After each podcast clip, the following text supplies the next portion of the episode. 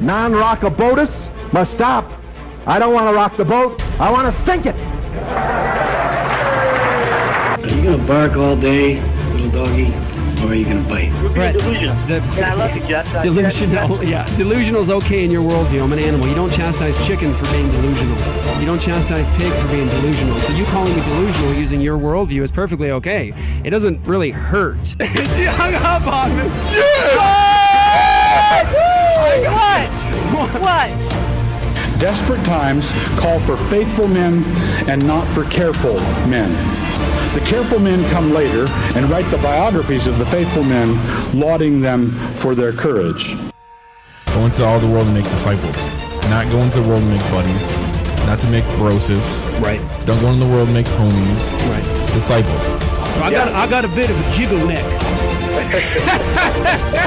That's a joke, Pastor. When we have the real message of truth, we cannot let somebody say they're speaking truth when they're not.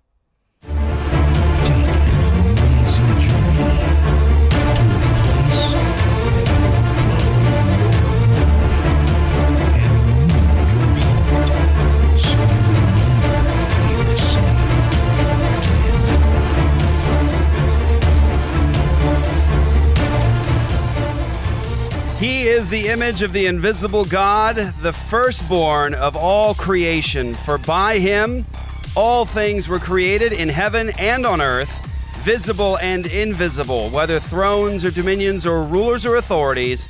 All things were created through him and for him, and he is before all things, and in him all things hold together. And he is the head of the body, the church. He is the beginning, the firstborn from the dead, that in everything he might be preeminent, for in him all the fullness of God was pleased to dwell, and through him to reconcile to himself all things, whether on earth or in heaven, making peace by the blood of the cross. What is up, everybody? Welcome back to another episode of Apologia Radio. This is the gospel heard around the world. You can get more at apologiastudios.com. That is A P O L O G I A studios.com. That's where you guys go to get all of the past episodes, all of the uh, radio programs, podcast episodes, Sheologians. You have, uh, I mean, so much is there. Sheologians, Cultish. You have. Provoked, Apologia Radio, hundreds and hundreds and hundreds of radio shows, podcast episodes, really great shows. think will be a blessing to your life. Also, you can sign up there for All Access. When you partner with us in All Access, you make everything that we do possible. Uh, everything you see from Apologia Studios, whether it's the teaching ministry, the on the street evangelism, even stuff related to the abortion issue, Apologia Studios is in that. And it all takes place because people just like you partner with us in this ministry. You sign up for All Access, you get uh, all kinds of additional content apologia tv get apologia after show you get the academy all that is there for you guys. And related to sort of what we're doing today and answering questions you also get the ask me anything that we're, we've added now. That's once a month all of our apologia access ministry partners can essentially uh, plug in and uh, you can do a live q&a with me every single month and interact uh, that happens once a month of Ask Me Anything right at Apologia Studios. And so that takes place. We have more coming, by the way, for our, all of our Apologia Studios All Access partners in ministry. We want to be a blessing to you guys. So we have some exciting things on the horizon. That's Luke the Bear. What up? Um, I was going to ask you that verse you read. That's for this earth, right? That's, yeah, that's, it's here. Yeah, it actually includes all things in, on earth. But only this earth. It was, well, it's, it's supposed to be everything. it's everything. Uh, and heaven. That was a Mormon joke. Yeah, that's a, yeah, he's God of this earth, right? Um, so uh, yeah, we are nearing the end of the year, and this is the time of year where we actually give our studio uh, staff uh, a little bit of a break. So you're going to see uh, really no content from Apologia Radio, and I think uh, probably from just about everything. Uh, for till the end of the month after this week, and so we take a little Christmas break and rest with our families, and then we're going to hit it hard in January. So much is going on, so I wanted to update you. But before I do, I just want to point you to some great resources. Um, you've heard me talking about Bahnsen U. It's at apologiastudios.com. Uh, Dr. Greg Bahnsen, one of the greatest philosophers, Christian philosophers, and uh, Christian apologists in the entire history of the Christian church. Um, he had he was a seminary professor. He was a pastor. He was a public debater. Um, he wr- he wrote phenomenal books. Uh, he will bless your life. Uh, the Bahnsen family entrusted us uh, with the collection of all of his resources, all of his teaching, and we are in the process right now of remastering all of that. There's like 2,000 lectures, and there's even videos in there we're working on.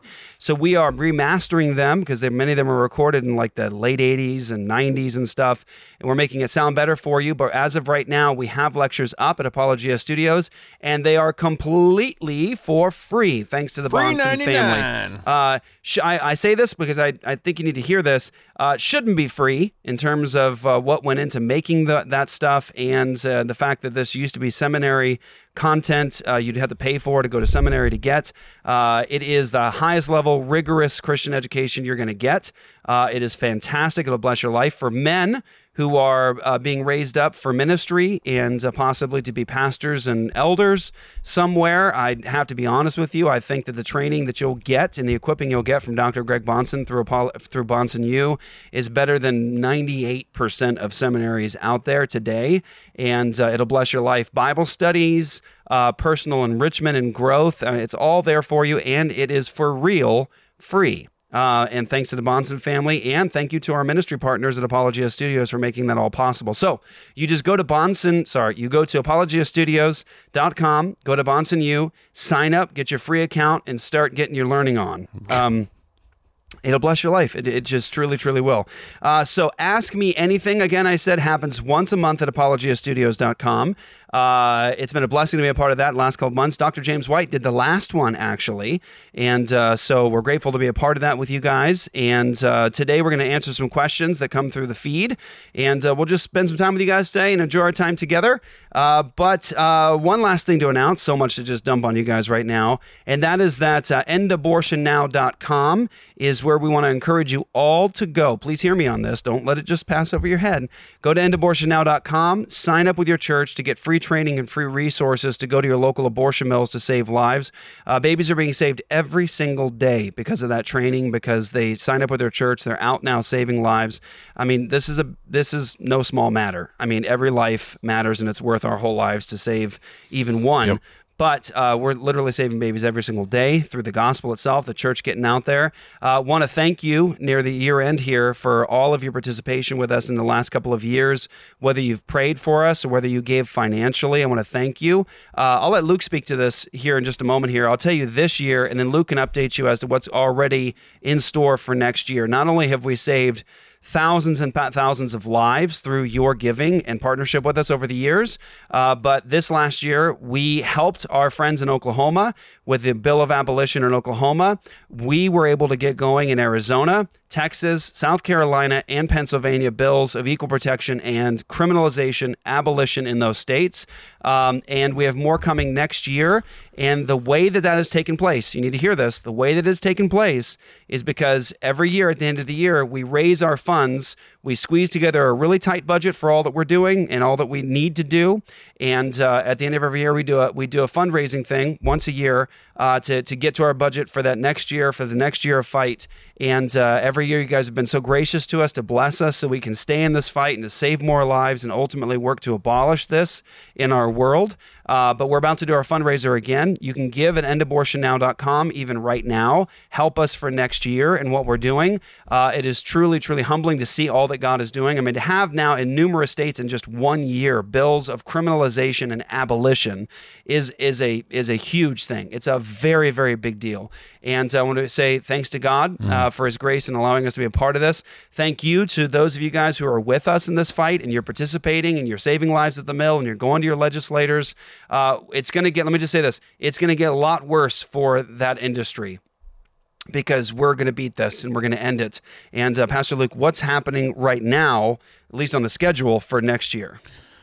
Well, there's a lot of things we're hoping to do for sure, but there's, I mean, the the cool thing about the bills you already mentioned, um, I think you mentioned five or six, like those bills are are going to be going in again this year in those states. As long as we have a legislator in place that's willing to to put forth those bills, that will continue to go go in those states. So that's however many you mentioned. We're adding more states uh, this year as well. So I think we'll have a total I keep forgetting the number, but it's 12 to 14 states total, 12 to 14. which is amazing. Yeah, so we're adding Louisiana for sure, Colorado for sure.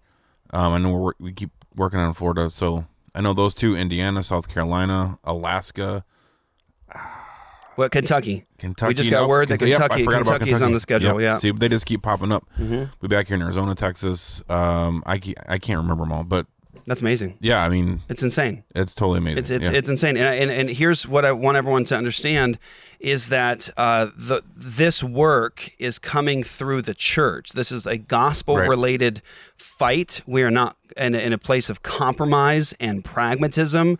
We are approaching this as Christians explicitly, pointing people to God's word in this, our legislators to God's word, and we're working for consistency and abolition, criminalization, end, end, end, and that's it. And it's coming. It's coming from the church itself. And so End Abortion Now, Action for Life are involved in all these states to get these bill going, bills going. And so praise the Lord for that. I mean, that is insane. I mean, think about something that's crazy. And Luke and I have talked a lot about this. Uh, Texas uh, had a heartbeat uh, bill uh, fairly recently, and you probably all heard about that, right? I mean, it was all over the news. People are freaking out over a heartbeat bill. The bills that we're putting in aren't heartbeat bills. Yeah. Uh, they're equal protection for every human from conception. That means everyone's treated the same, equal justice, and that's what they are. And it's happening now across the country. So 2022 is going to be a very, very, very busy and big year.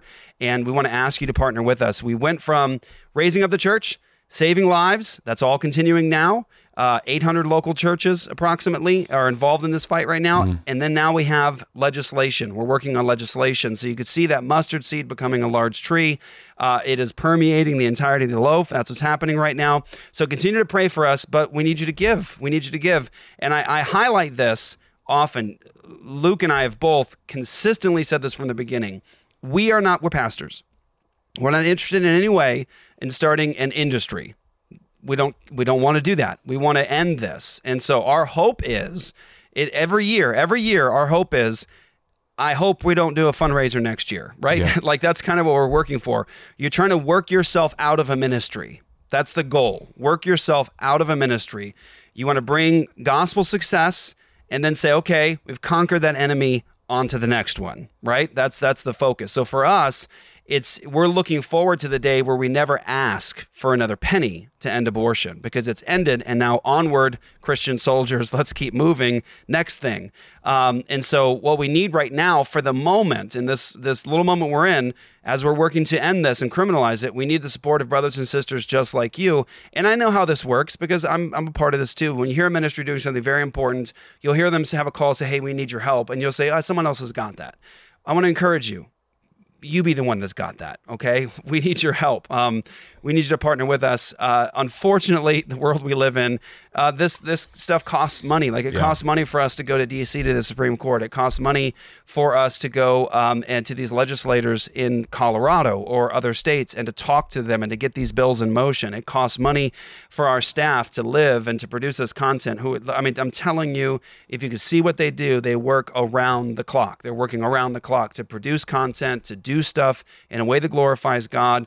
It's it's just a lot of work and it takes a lot of people and um, and we need you to help us get there and we need you to help us get there so we can end this and never ask for another penny to end abortion again. That's the goal. Okay, uh, so pray for us and please give at endabortionnow.com. We essentially have the same budget as last year, which is awesome because what and I want to just say this in terms of success. Praise the Lord for all of you. And I want to just fill you in on what's going on in the background here. We were able to keep essentially the same budget that we had from last year, yeah, but we have now more to do. right. So we even added staff. We added staff um, that was really needed, and we actually have now more to do, and more churches coming, and we were able to keep the same budget. How you like them apples?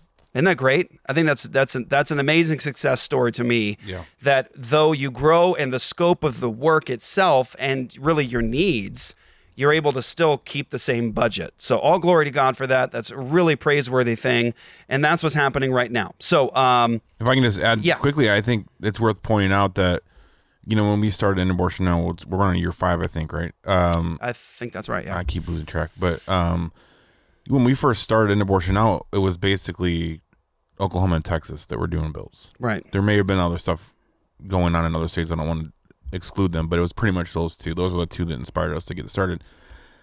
And now we're at 12 to 14. Like you said, like praise God. It's all God. It's He gets all the credit and the glory. But like you said, it costs money Yeah. to do all this. And so, um, you know, we do, we, we're very careful. We do a very minimal budget every year. This, We do. The bare bones, We what do. are we going to need to get this stuff done? And Yeah. so, you know, but I mean, to go from two to 14 in five years is, Stinking awesome. it's amazing. It's stinking It's awesome. amazing. And, and I want to get, I want to thank everybody in there in each of these states that we're working with.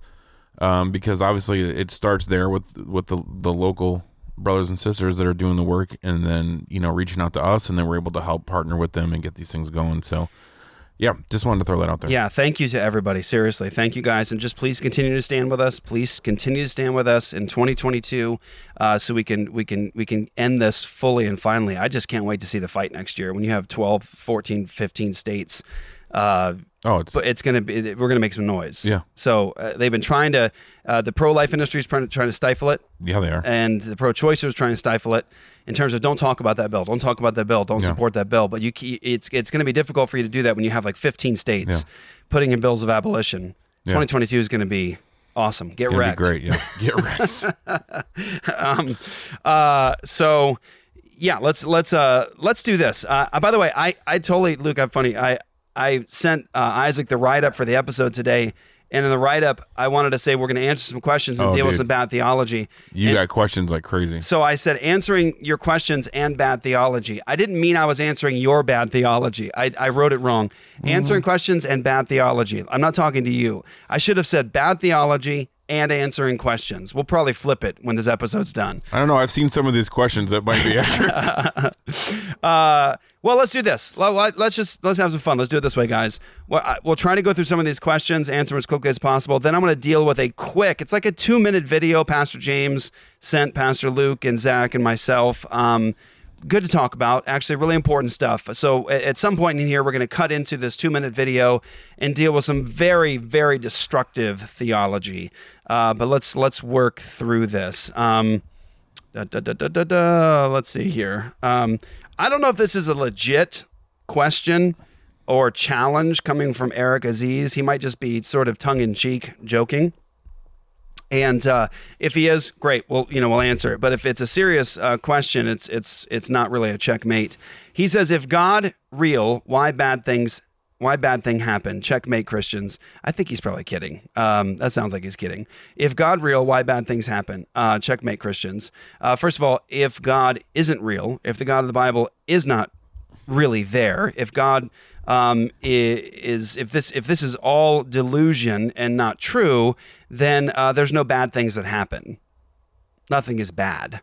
Uh, when you say this is bad and it it ought not to be, you are borrowing from the Christian worldview, which sees that there he is said it's a joke, by the way. yeah, I, figured that. Yeah, but it's it's actually good, Like, Eric. I'm glad you did that because it, it's the most. It's the it, people think it's the strongest check, chestnut and challenge to the Christian faith. But when someone says, "If God's real, why do bad things happen?" Well, if God isn't real, there are no bad things that happen. Um, the Christian worldview sees God and His character as transcendent. Uh, God's own character is a standard of righteousness and justice. His character is. Um, uh, is he's eternal. Uh, God is immutable. He's unchanging, and so there's an there's an objective standard of what is true, good, lovely, beautiful, just, righteous, all of that, and that's the very character of God. That's eternal. It's not that God is yielding to some standard that's above him or beneath him or in front of him. God himself is a standard of righteousness and truth and, and justice. And so when someone says, if God is true or real, then why do bad things happen? There are no bad things that happen if God isn't there. If this is just uh, chaos, uh, time and chance acting on matter, stuff is just in motion, then nothing is bad. It's just happening. Someone says, yeah, but suffering is bad. No, who says? Who says suffering is bad? You'd have to assume human dignity. Uh, you'd have to say that human beings are valuable to think that suffering is wrong.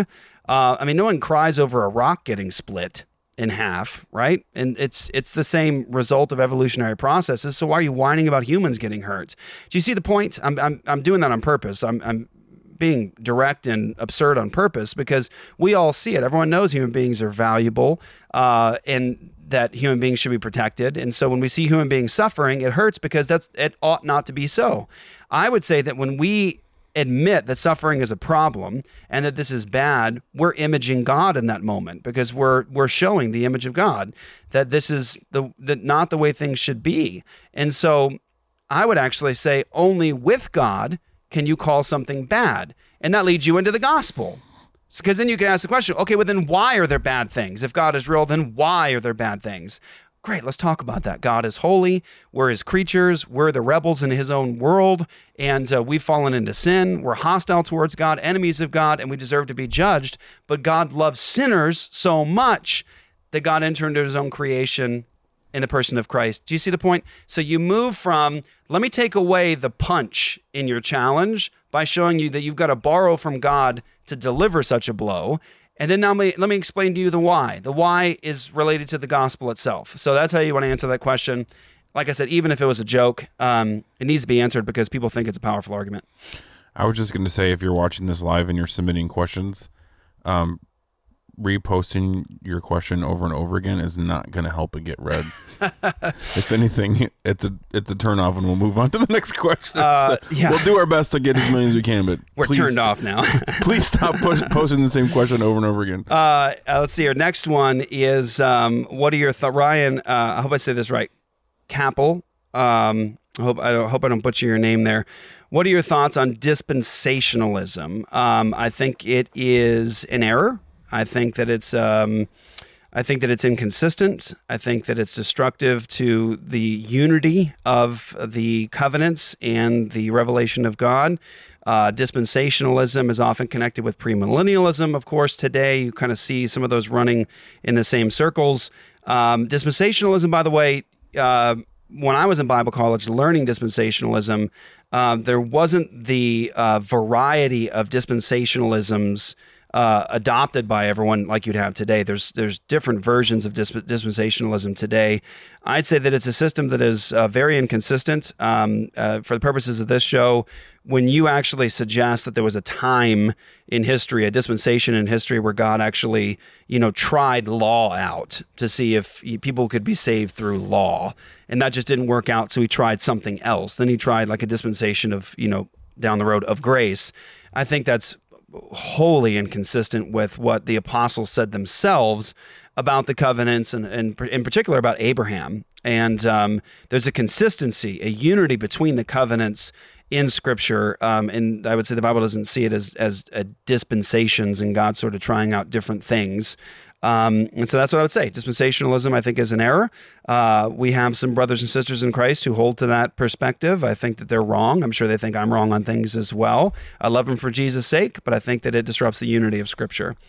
And um, again, dispensational premillennialism is often tied together, and that particular system did not exist Right. until the 19th century. So, wasn't in the mind of a Christian before the 19th century, made popular by a famous reference Bible called the Scofield Reference Bible. And so, when we think about things like the pre trib rapture, seven years of tribulation, all that stuff didn't exist in the whole history of the church until the 19th century. Very important. And I say that as somebody, and so does Luke, who used to hold to it. Yep. Uh, Born and raised. Born and raised. Um, so, next one. There's a lot of crazy questions in here. California wants to make its taxpayers pay for the travel, lodging, and procedures of those seeking abortions from out of state. Wow. What should we do? Protest? Tell them no. uh, call them to repent. Um, speak to your local uh, city magistrates. Go to them specifically. Ask them to defend you. Uh, find local legislators in your area who are believers, if you can, in California. I'm sure they exist. They got to exist. There's got to be like last men standing in California. I hope there is. Boy, I hope there is. Um, I know Andrew Sandlin's still there. yeah, Andrew Andrew's there. Yeah, and I'm, I'm just hoping to have someone someone that could fight for them in the legislature. Go to your legislature and um, and and have them stand for you with consistency with the Word of God. Uh, call people to repentance. If if you're in California and you're staying there, you're not becoming a refugee. We have so many refugees. How many families were there at, at the membership class this From week? Cali, Was it three? at least. I think we had three refugee families from Yeah. Cali. uh, at our membership class this week, and this and over the last year and a half, we have just a, a number of families that have fled from California and are now members of our church body. Uh, just talked to a pastor the other day from the Oh, Bay gosh, Area. yeah. His entire church, his entire church is is uprooting and moving to a town in Texas. The entire church is. Uh, so a lot of refugees. But if you're sticking around to be a voice crying out in the wilderness, uh, be that voice crying out in the wilderness. Don't be passive about it. Don't Yeah. be compromised about it. If you look, here's what I would say to believers, and Luke, you can maybe add to this. What I would say to believers who are going to stay in California to fight the good fight, and they're not going to, you know, they're not going to flee. If you're going to be the voice crying in the wilderness, then, then dang it, you better be a voice crying in the wilderness that people can hear. Yeah. So don't be passive. Don't say, "Well, I'm going to stick it out and try to be light for you know and for righteousness in California," but you don't really say or do anything. Like if you're going to stay, stay and suffer for the glory of God, for Yeah. for Christ's name. Yeah, I was gonna say. I mean, we've been getting messages just this last week from brothers and sisters in Germany that are literally like, "Can you recommend a, a immigration lawyer because we have to leave Germany? Like we have to flee." You know, so um, there's brothers and sisters not just in California, all over the world. And I I listened to a cross politic episode, episode the other day. I think it was from last week. There's some some brothers that are connected with Joe Joe Boot up there. They're they're like saying no, we're not leaving, and we're gonna stand and we're gonna fight. And they're doing what you're what you're talking about. They're making noise. Some of them have gone to jail. They're getting fined, but they're like, we're not gonna, we're not abandoning our country, and we're not doing it quietly. Mm-hmm. And that's what it's gonna take. Yeah. If any, you know, California, even here in Arizona, with things wherever, like, if you're gonna stand, be loud about it. Yeah, yeah. Please do. Um, Eric, make sure I said Yedo. Uh, another would be why did Jesus pray that the cup pass from him when he was just referred to Peter as Satan for seemingly wanting to, Jesus to live rather than die? Great question, Eric, and to to hopefully really encourage you. I fairly recently did an entire sermon on Jesus in the Garden of Gethsemane. Uh, if you look through Apologia Studios thread here, sometime in the last couple of months, maybe three months or so, I think I think it's I think in the title itself it's like Jesus in the garden or, or garden and something. So if you look at that, it's like an hour hour long message on um, Jesus in the garden, and I address that specific issue of Jesus um, actually in the garden and struggling like that and uh, submitting to the will of will of God, which was what Adam was supposed to do, um, and Jesus does it even with his conf- even with as a true human, even with what he was dealing with in that moment, um, Jesus submits to the will of the Father. Father, um, and so take a look at that. It's an hour long message. I deal with that specifically, and so hopefully that blesses you. Um, Someone says, Who were those guys with the signs outside last Sunday? So we have two particular groups right now who are hanging outside of Apologia Church. Starting a club. We have we've had a number of them over the years. Uh, we have like uh, atheists, pro-choicers, you know, that show up on our on our doorstep and they protest and things like that. They you know they usually you know fizzle out after a while because atheism doesn't give you a lot of uh, perseverance uh, to do really anything meaningful. Uh, but we have two cults who are standing outside of our church every Sunday. They have been for the last uh, couple of weeks now. We have a Church of Christ cult um, who stands out there, and we also have a flat Earth cult led by um, a local guy. Um, and uh, he goes to like local events, uh, rallies, uh, at downtown Phoenix uh, during First Friday, and now he's uh, he's he's standing post outside of uh, Apologia Church's worship on Sundays and uh, trying to promulgate his perspective uh, on flat Earth and um, among other conspiracies. con- coronavirus conspiracy things related to 666 i think i think he's actually i'm, I'm sure he's gonna he's gonna watch this. I'm, I'm confident sure there'll 'cause he be a watched, clip of this he up watched he watched last time. I, I think he's he's a bit fired up because he was refuted in front of his followers because he's been going around for i don't know how long uh, calling the coronavirus vac- vaccine the 666 vaccine. And he kept saying 666 um, uh, clearly unaware of the fact that um, in the text uh, from the book of Revelation, it is not 666. The text is 666. And someone might say, you know, why is that a big deal? It's a very big deal. If I asked you what 200 times 2 is, you wouldn't say 400. You would say 400. um, and. Um, he was saying 666 and he kept saying that. And i was like what I, I, said to him when i ran into him on the street one time i said you know what what relevance is that? You keep saying 666 but what where are you getting that from? And obviously he thought he was getting it from the bible and he'd come up with all kinds of like very creative things about corona and six letters and you know he was basing it all off, off of like 666 he clearly was unaware of the fact as a local leader, leader of a cult that uh, the text is 666 he didn't know that and now he knows it and he was i think very frustrated by the fact that he was uh, i think embarrassed in front of his followers uh, because he is he is definitely a local cult leader and um, and so he's i think he's fired up and i think that agitated him personally oh yeah totally. personally. And and it was clear you know, we our people were ignoring him on Sunday because, and if you're watching this, my friend, you clearly just want attention, and we're not going to give it to you. Yeah. And I'm going to say this publicly: heckling my wife and kids is cowardly. Yeah. Yes, I'm talking to you. Don't be a coward. Don't heckle my wife and kids.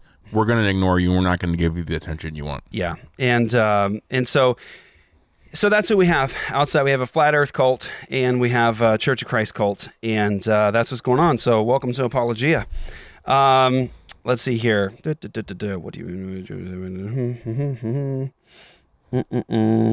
Let's see here. Oh man, there's so many questions. There's, they're all over the place too. There's yeah, it's just so. Um, let's see here. Uh, da, da, da, da. Oh. Proverbs 26, 4 through 5. Kaylee asked the question of uh, Proverbs 26, 4 through 5. Uh, we talk about that lot a lot when we talk about wisdom and answering. And so, if you have a Bible and you go to Proverbs 26, 4 through 5, uh, this is godly wisdom on how to answer. And it says, 26, 4, answer not a fool according to his folly, lest you be like him yourself. Answer a fool according to his folly, lest he be wise in his own eyes. It's interesting because you first read that, it seems like a contradiction, like don't answer, then answer.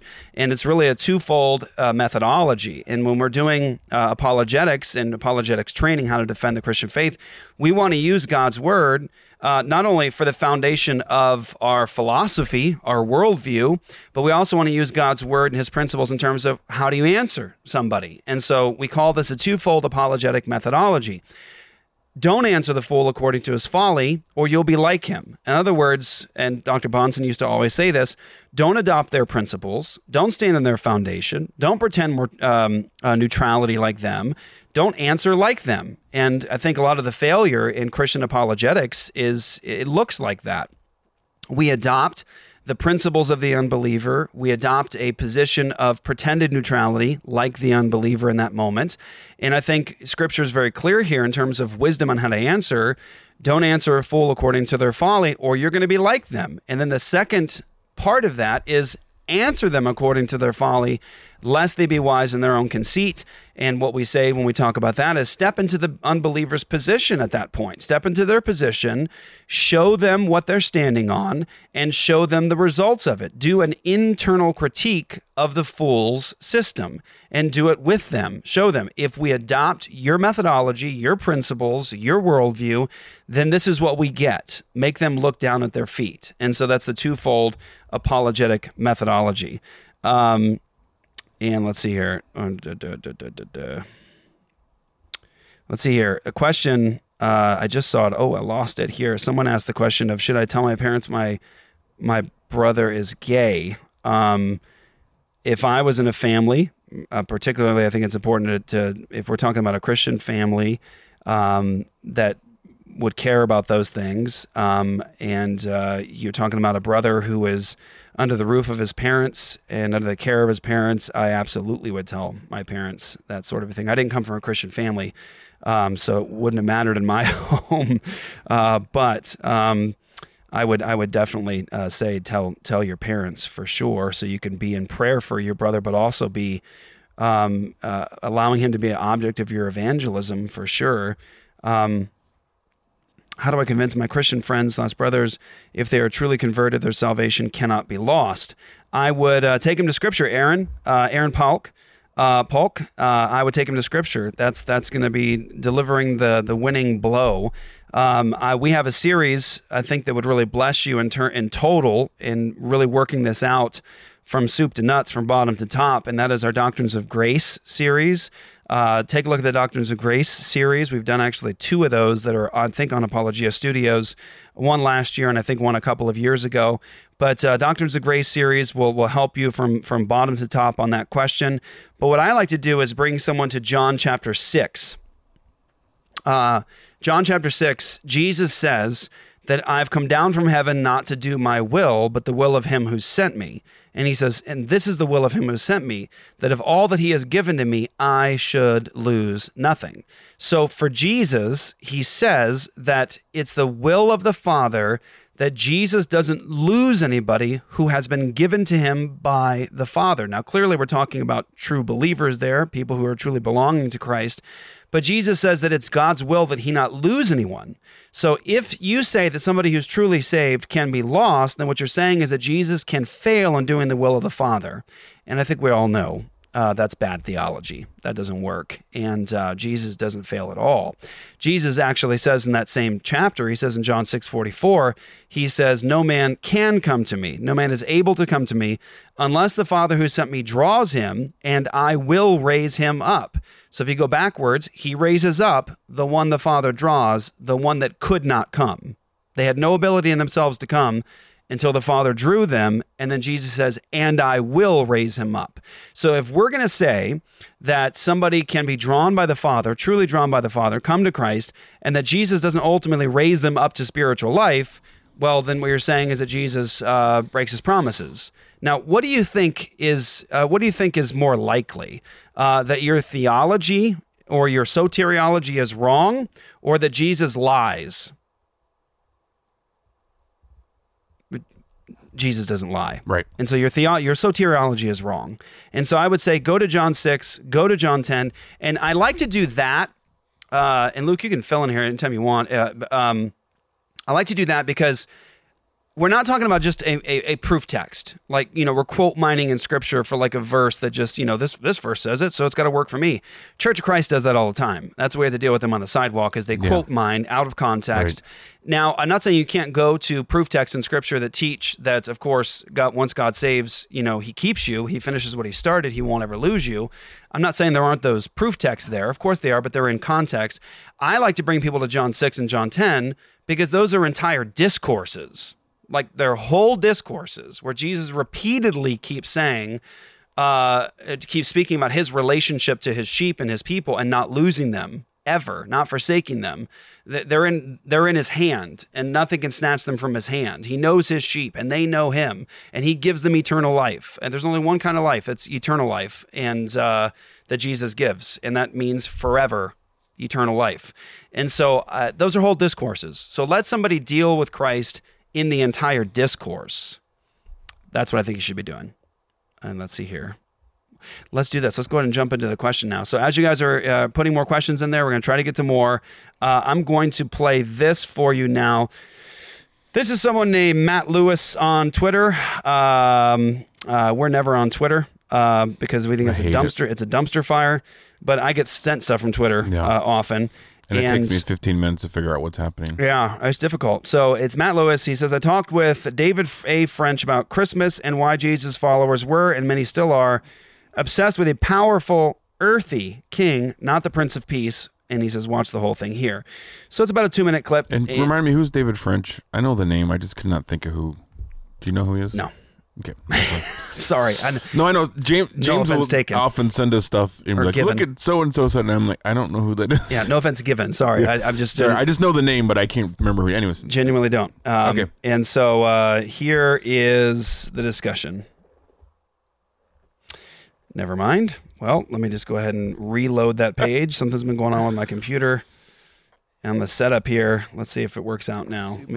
oh, here we go. I'm gonna re- I'm gonna get it up and then uh, put it back. There you go. All right. That, that I think is super worth focusing in on in a politically contentious time when we are so focused on power.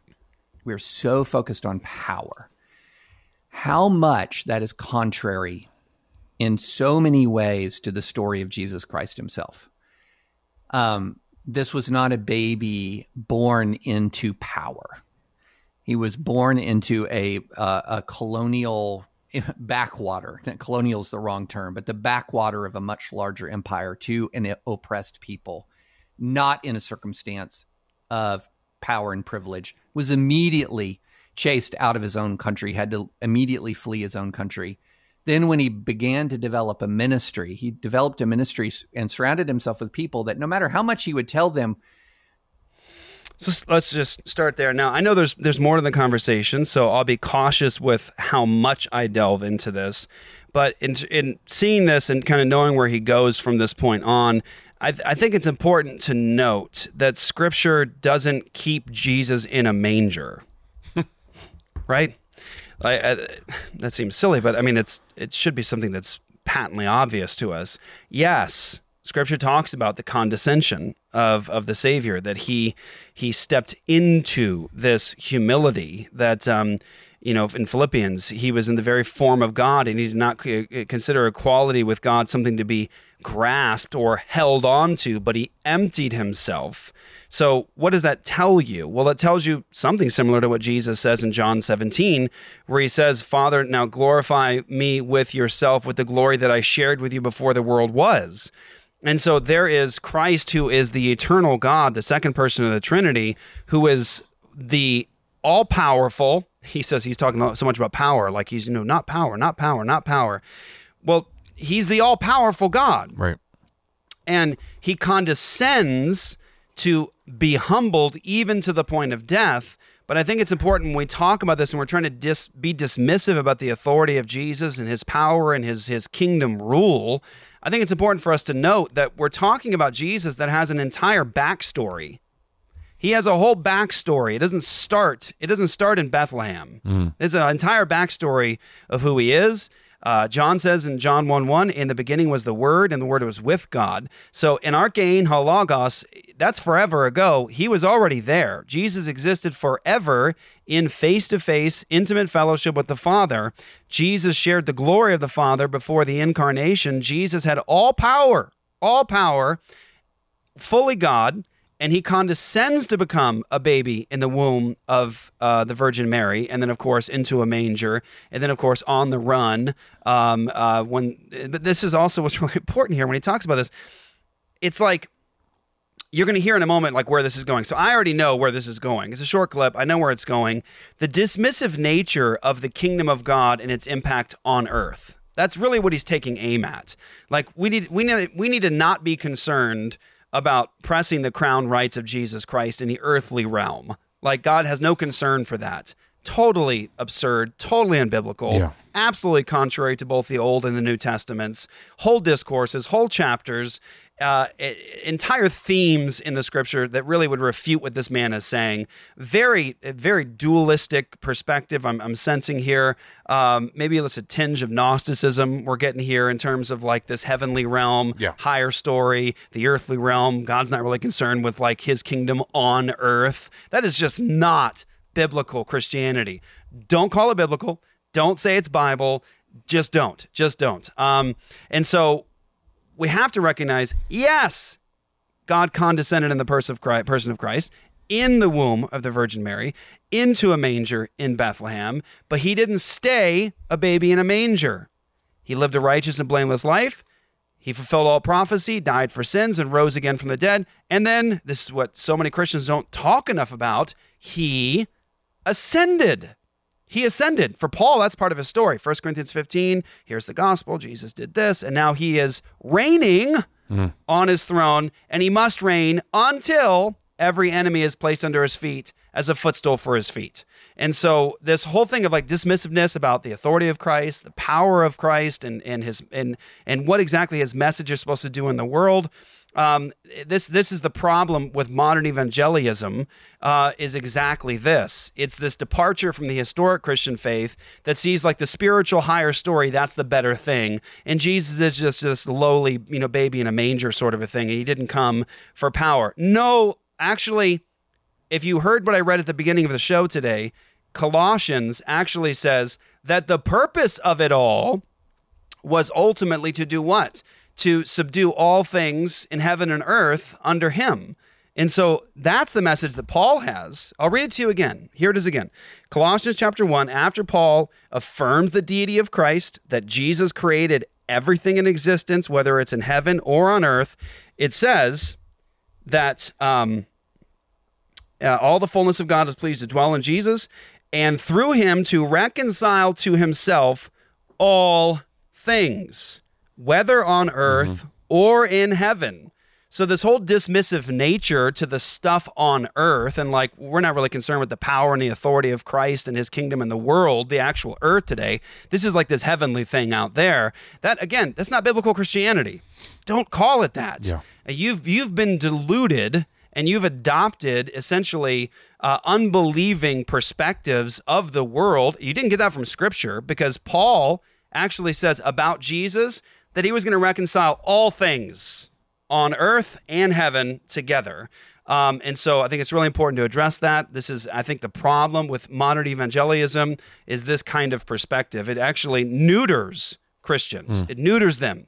They become uh, incapable, unwilling to engage the world with the message of the gospel and to press the crown rights of Christ into every area of life because of really, really poor uh, perspectives like this man holds. What his kingdom really was, they still believed his kingdom was going to be an earthly kingdom. I mean, right up Yeah, because the Old Testament said it was going to be an earthly kingdom. It was going to be a kingdom that impacted the world. You see, don't forget, this is really important. In the garden, in the garden, what do you have in the garden?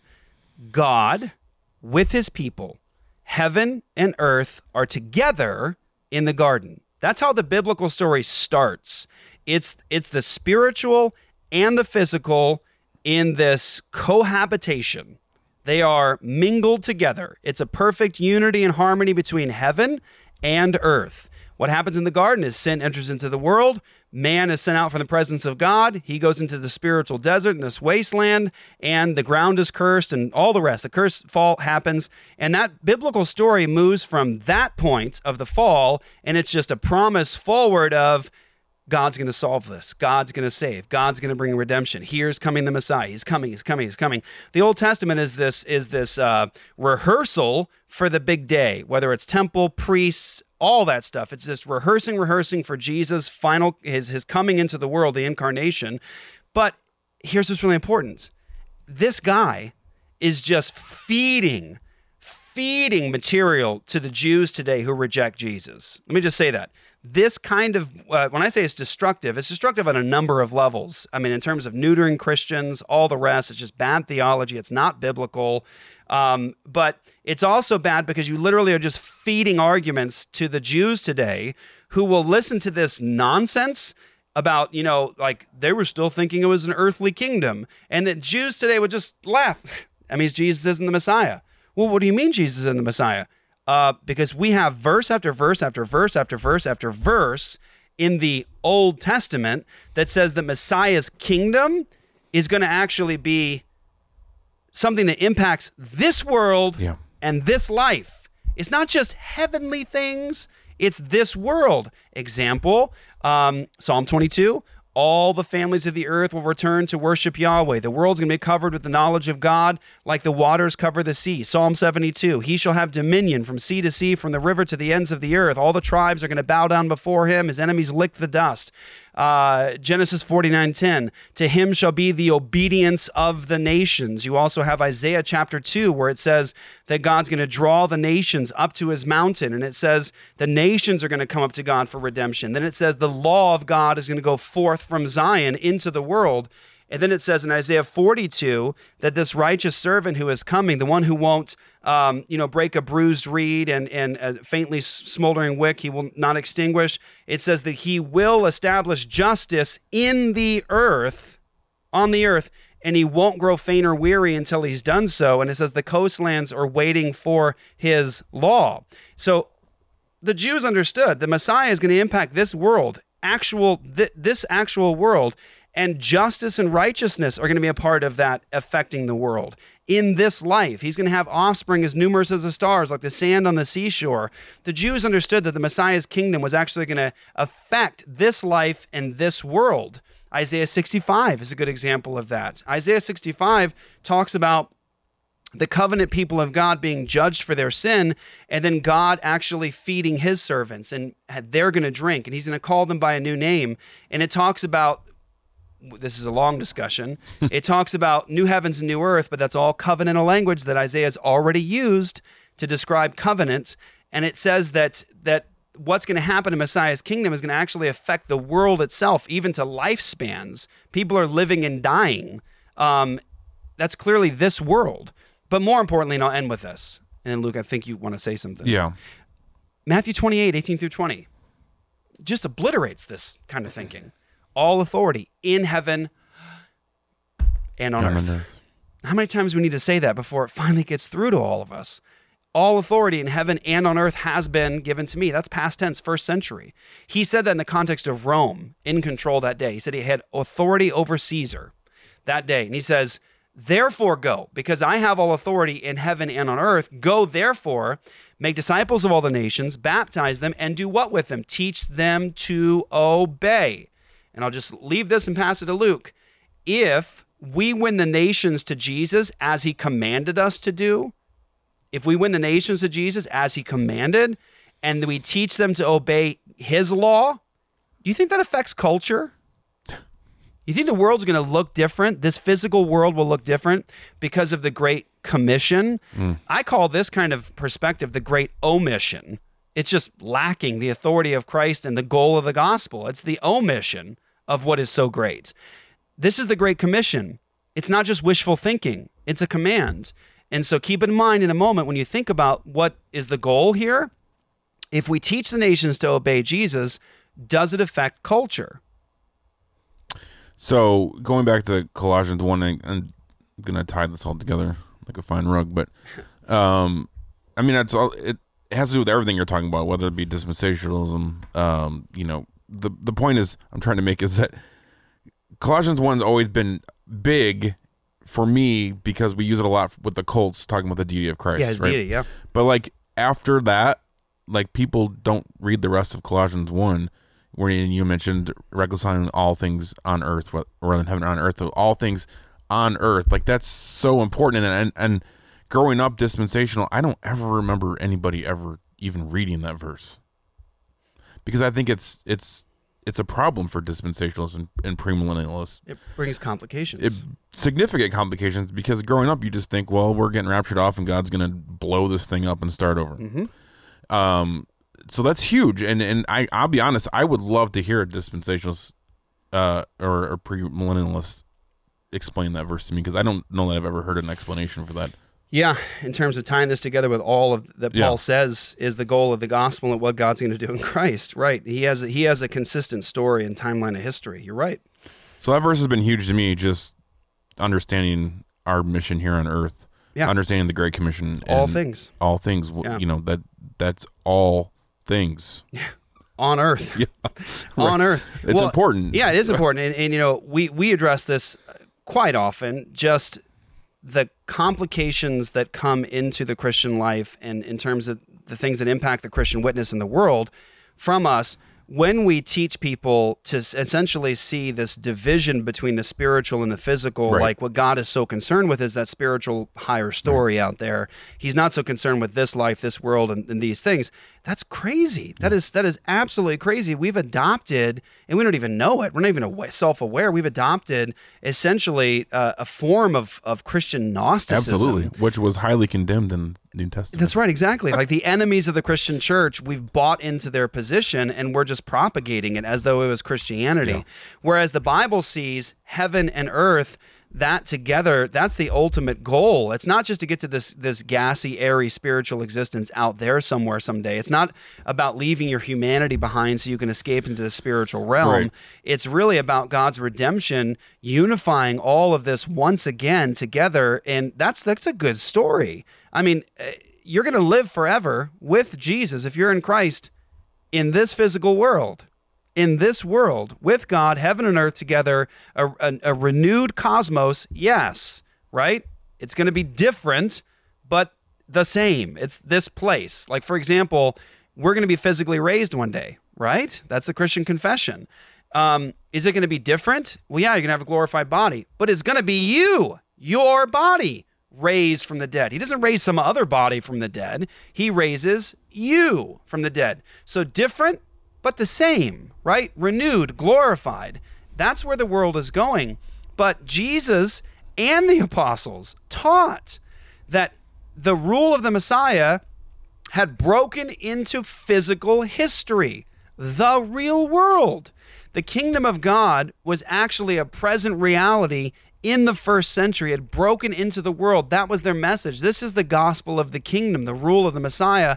And if you question, like, where does his authority end? It doesn't. It's everywhere, heaven and earth. It's here on this life. That's why Christians could say from the first century that Jesus is the King of kings, mm. the Lord of lords, the ruler of the kings of the earth. Guys, this is crazy. They were saying those audacious claims in the first century with a Caesar on the throne.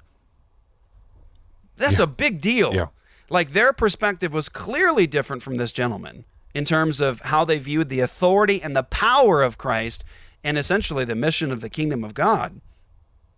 up until the very end. Then he's crucified on a cross by the imperial power with just a handful of followers around him. And they're still not getting it. They're still not getting it. And even when he's resurrected, they're not fully getting it.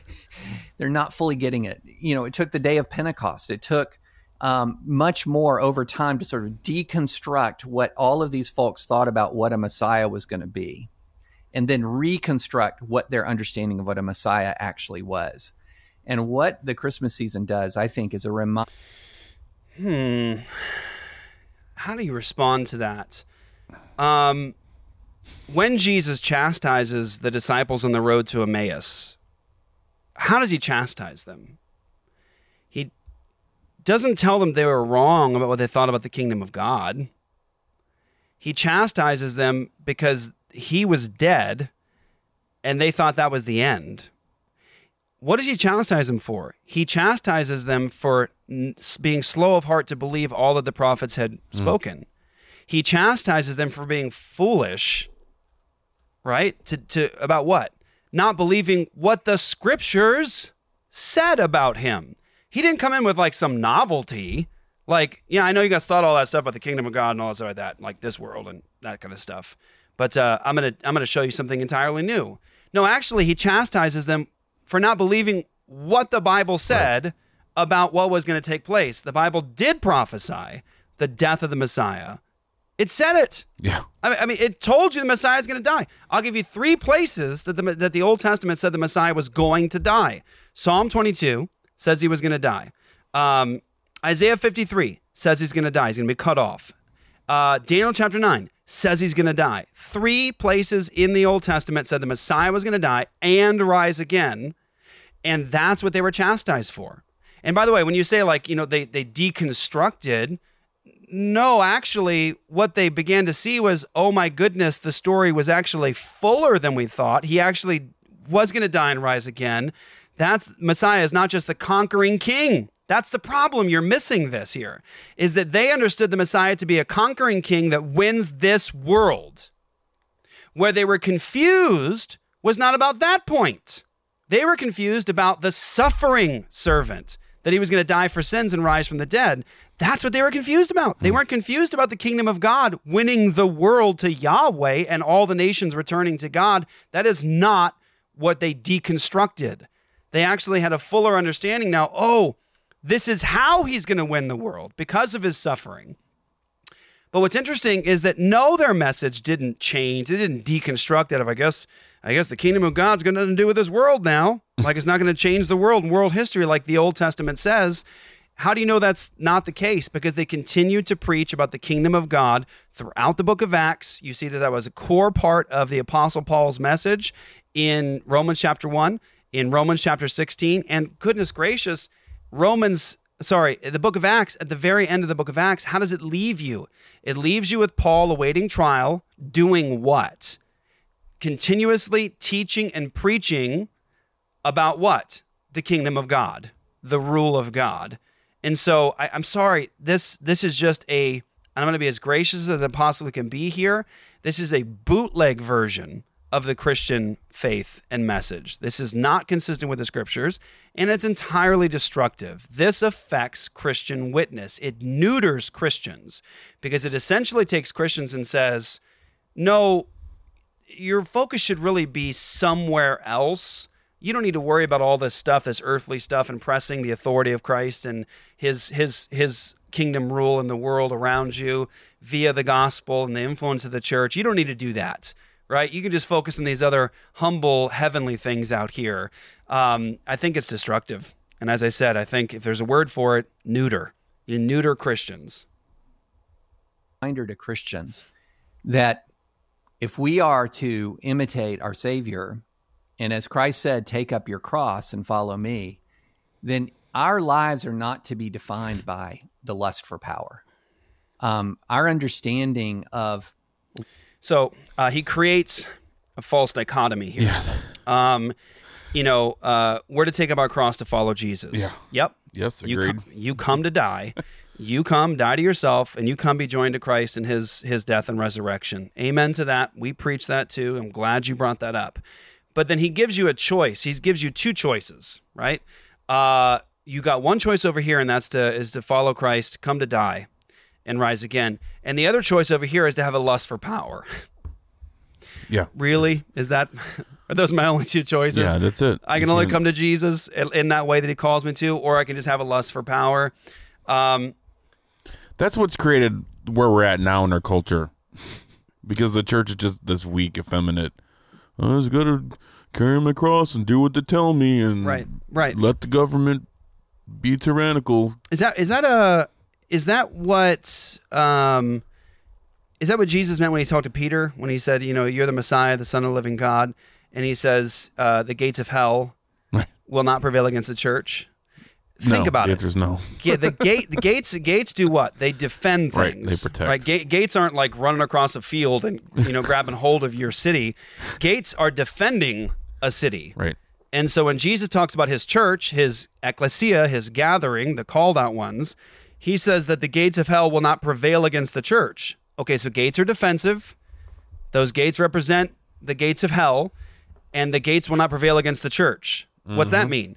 It means that the church is taking down and storming the gates of hell, and they won't prevail against the church, who is the offensive force of the gospel in history. We are offensive, taking over the gates of hell, and they will not prevail. And by the way, let me just say this the easiest way to handle this, and, I know that I'm being very straightforward and very bold today. I'm sorry this stuff just neuters a church, it destroys the church. This is the kind of nonsense that actually keeps people out of the fight against abortion. It truly does. It truly Oh, dis- absolutely. it disconnects people from this world and their responsibility as a Christian to be light in the world and be salt in the world. It really is just entirely destructive. Um, but is this is this the kind of mentality you see in the book of Acts? Do do you? Do you see the followers of Jesus, the apostles themselves who walked with Jesus? Do you see them behaving in a way that resembles the sorts of things that this man is saying in terms of like the church and its mission in the world? I mean, do you see them just these just these meek and mild people, you know, not pressing the crown rights and authority of Christ and the culture around them, you know, not not being concerned with Christ and his authority and rule being pressed in this life and this earth and this world? Uh, no, actually, you see them uh, taking beatings, on the run for their lives, starting riots in cities, not because their behavior. They didn't just have a lust for power, a lust for power, and they're going into cities just, you know, as lust for power. No, they're going in as sheep. They're going in as followers of Jesus, people who have died and risen again with Christ, but they're going in pressing the message of his authority and kingdom into the world, which is doing what? Starting riots, getting beatings, being thrown in jail, all that stuff. And they, they go in and they're being charged like uh, don't speak in his name and they're being, you know, getting in trouble a bunch with like the powers that be of their day. And they're saying we must obey God rather than men. Like that's how they did it. They said, you know, you're an earthly authority. Yeah, but you you don't you're not you're not overcoming his authority. He has all the power right here. He has all the authority here. I mean, Peter early on in the book of Acts actually defies the same council situation that he just was terrified of. Like, I mean, essentially days before, I mean, wasn't literally days, but very shortly before, he's so afraid of the council, like with Jesus, that he's he's hiding like in the courtyard. He's afraid of a little slave girl because he's so terrified of a council. Like the guy is so transformed that now he's saying to a council, you murdered Jesus, like you're guilty. And he actually takes the word said about Caesar in his day, about salvation and no other but Caesar, uh, and no one can be saved except through Caesar. He actually adjusts the Roman slogan and he places Jesus' name in it. So, like, talk about power, talk about authority, talk about this life and this world. Peter does that. There's no other name under heaven given among men whereby you must be saved. That was said about Rome. He says it's Jesus. I mean, talk about in your face earthly power grab. like, right? I mean, that's a pretty significant power grab there to say, no, that's Jesus. He has authority over you, Caesar. Uh, was Caesar in the world?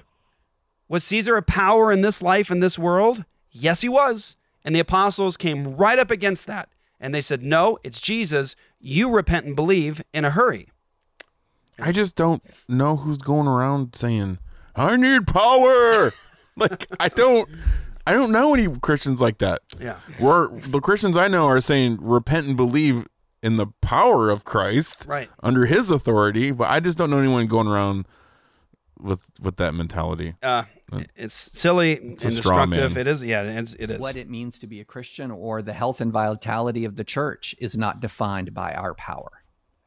And and I think that that's an important reminder at Christmas. It's an incredibly important reminder at Easter. These are two seminal moments of a reminder that it is not the raw political and cultural power of the church that causes the church to thrive.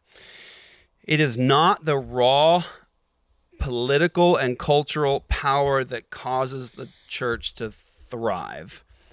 Okay, I, I would if I he was in front of me right now, I'd want to ask him what what exactly do you mean by that? But I think if I can address it just up front, uh, I would say, um, when Jesus gave the Great Commission and he said he had all authority in heaven and on earth today, he already has that. And he says to go disciple the nations on that basis, baptize them and teach them to obey. Can I just ask him some practical questions about that? Um, if the church presses the crown rights of Christ and his kingdom and the message of the gospel in the world, and that actually brings light to darkness, and it actually makes things salty, and it preserves the world from spoil and decay, which is what we're commanded to do, by the way, in the Sermon on the Mount, that whole message about the kingdom itself. That's the role of the church be salt, be light.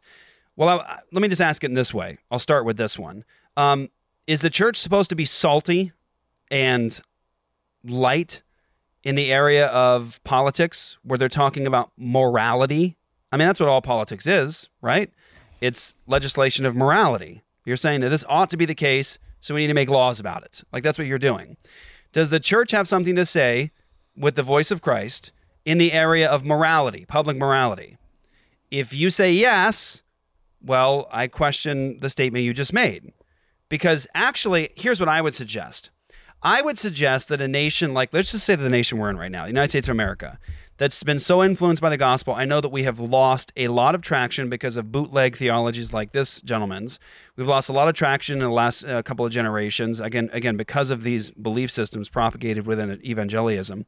Um, but a, a nation like ours that was so impacted by the gospel itself, and we got all these biblical principles of justice and freedom, liberty, all of that in the world, were we able, because of that influence, that cultural influence of Christianity, were we able to accomplish some massive mission work in the last couple hundred years? I'd say yes. I'd say because of the the influence of the gospel, the culture of the gospel itself, the kingdom of God, we were able to create um, circumstances that allowed the church to thrive under that kind of gospel liberty. We were thriving under that gospel liberty. When you say the church doesn't, you know, thrive because that, well, let me say this. Uh, really? You think the church in North Korea right now might disagree with you? How about the Christians right now in China who have been imprisoned because of the uh, communist regime in China? Do you think they would agree with your assessment uh, that, like, you know, the culture that flows downstream from the church, you know, is really meaningless? Like, doesn't really matter. We're not aiming for that sort of a thing. And by the way, I would say that if you read the Old Testament prophecies, and I can't even begin to touch them all right now, but if you read the Old Testament prophecies about the rule of Jesus in history, it does teach that the rule of Jesus in history is going to impact the world itself.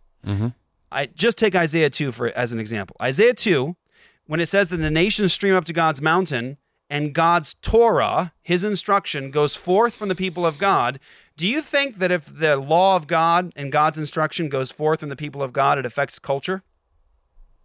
I do.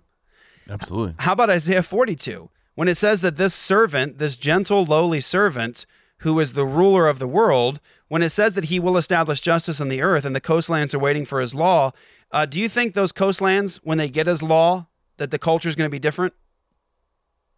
So this this whole idea of like poo pooing on on Christian culture and Christian influence in the world, I just would say it's as simple as this. That's a denial of the Great Commission. Eh, Absolutely. It's just a denial of the Great Commission. That's all it is. All authority, win the world, teach them to obey Jesus. Do you think if the world is won and they obey Jesus, that culture will look different? Can I ask you a question? Yeah, if you if you and I'll I'll shut up here. Uh, if you win a nation to Jesus, uh, and you teach them to obey Jesus, if that really actually happens, do you think their political system will look different than say North Korea? you think it will? I would hope so. I think it will. Like I think I think if you had a nation that said we're a Christian nation, you know, the gospel has impacted our world and our society so much. This is a this is a place that worships and glorifies Jesus. I would say that the politicians in that nation, the people who are like civil magistrates and in the government in the nation, I'd say they look a lot different than Kim Jong Un yeah. and Kim Jong Il. I think so. I hope so.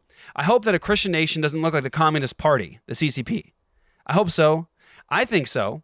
I think the law of God so transforms people that God says in Ezekiel 36 that he puts his law within them. He changes their hearts from stone to flesh, and he puts his spirit within them so that they'll obey his statutes. Do you think that if people have this new heart and they want to obey God's statutes and God gives them the power to do so, that their culture downstream from that looks different?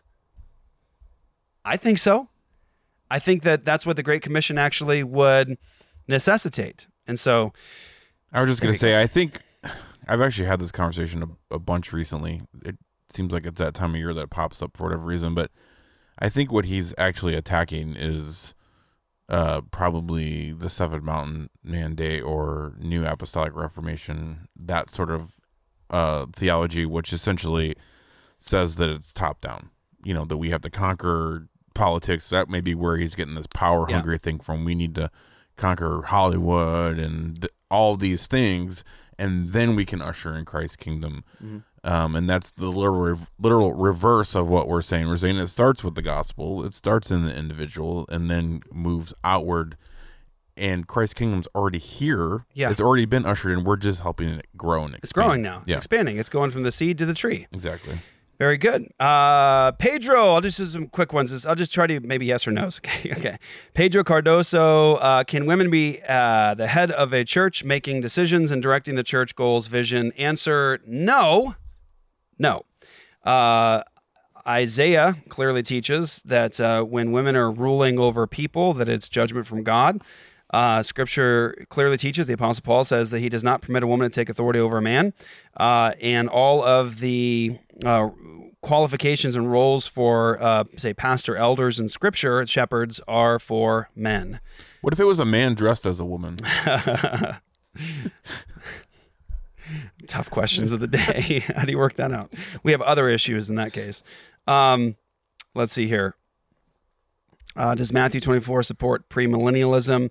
I would actually say that the issues related to Matthew 24 and the Great Tribulation um, uh, are are different than the issues of premillennialism, but I do not believe that uh, that the Great Tribulation spoken of in Matthew 24, Luke 21, Mark 13 uh, can fit within premillennialism. I do not believe so because I believe that Jesus clearly said when he was coming to judge, he said it was going to happen in that generation before they all passed away. Uh, I don't think you can take that passage and appropriately, exegetically place it into our future without making Jesus look like a false prophet. Um, and atheists have picked up on that as well, and they use it often. Um, and I think we'll we'll probably end there because we're already over an hour, aren't we? Yep, just over you. All right. Um, we have any? uh, what- Just a lot of There's so many questions, good questions all over the place too. I'll tell you what, guys. Here's it makes it a little easier. We have like limited time. We could do this today. I'll, I'll tell you. Um, why did why did Jeff get double jabbed? I know, I haven't been jabbed at all. double jabbed. I don't even know what that I don't know what that means. I hope it doesn't mean the the jab. Oh, jab. like the cookie? I, that thing. Uh, I, I have not. Uh, not even one. You need to uh, listen to my message. Huh. It was a Christian response to mandatory cookies. If you think that we have been uh, this, I can't say the word because then we might get looked suppressed or looked at or suppressed or whatever. Um, Okay, so let me just say that um, we do this once a month uh, at Ask Me Anything. If you are a uh, supporter of ours, you're partnering a ministry with us at Apologia Studios with all access. Not only are you getting all that additional great content, you're partnering with us in ministry, but you get to ask me anything once a month. We, we sit together with you live. You can ask questions. It's a little easier to manage actually during that time period. So go sign up for all access. You'll be partnering with us in ministry, affecting the whole world with the gospel, but you'll also um, get Ask Me Anything where we can hang out together uh, once a month. And so that's what that looks like. I want to say thank you to everybody. Luke, is this our last? Of the year? It is, isn't it? It is. We will see you next year. It is. That's right. So this is our last show. I always like to say that. Yeah. See you next year. Uh, this is our last show, everybody, for 2021. Our last Apologia Radio. Thank you so, so much for joining us this last year and all the years that we've been serving God together with you. Thank you so much for being a part of what we're doing. Thank you for your love. Thanks for sharing the content. And uh, thank you for your blessing to us, uh, your encouraging words constantly to us. Uh, they, they've been a real, a real gift to us. So we appreciate that. Don't forget to go to endabortionnow.com, sign up with us. Uh, partner with us. Go save some babies with us. We'll give you free training, free resources, and give. Give at endabortionnow.com. Help us to once and for all abolish and criminalize abortion in our world. That's Luke the Bear. Peace out. I'm Merry Christmas. Jeff, the Comment Ninja. Merry Christmas, everybody. Catch Happy you next New time. Year. Happy New Year. See you next year. To you in jail.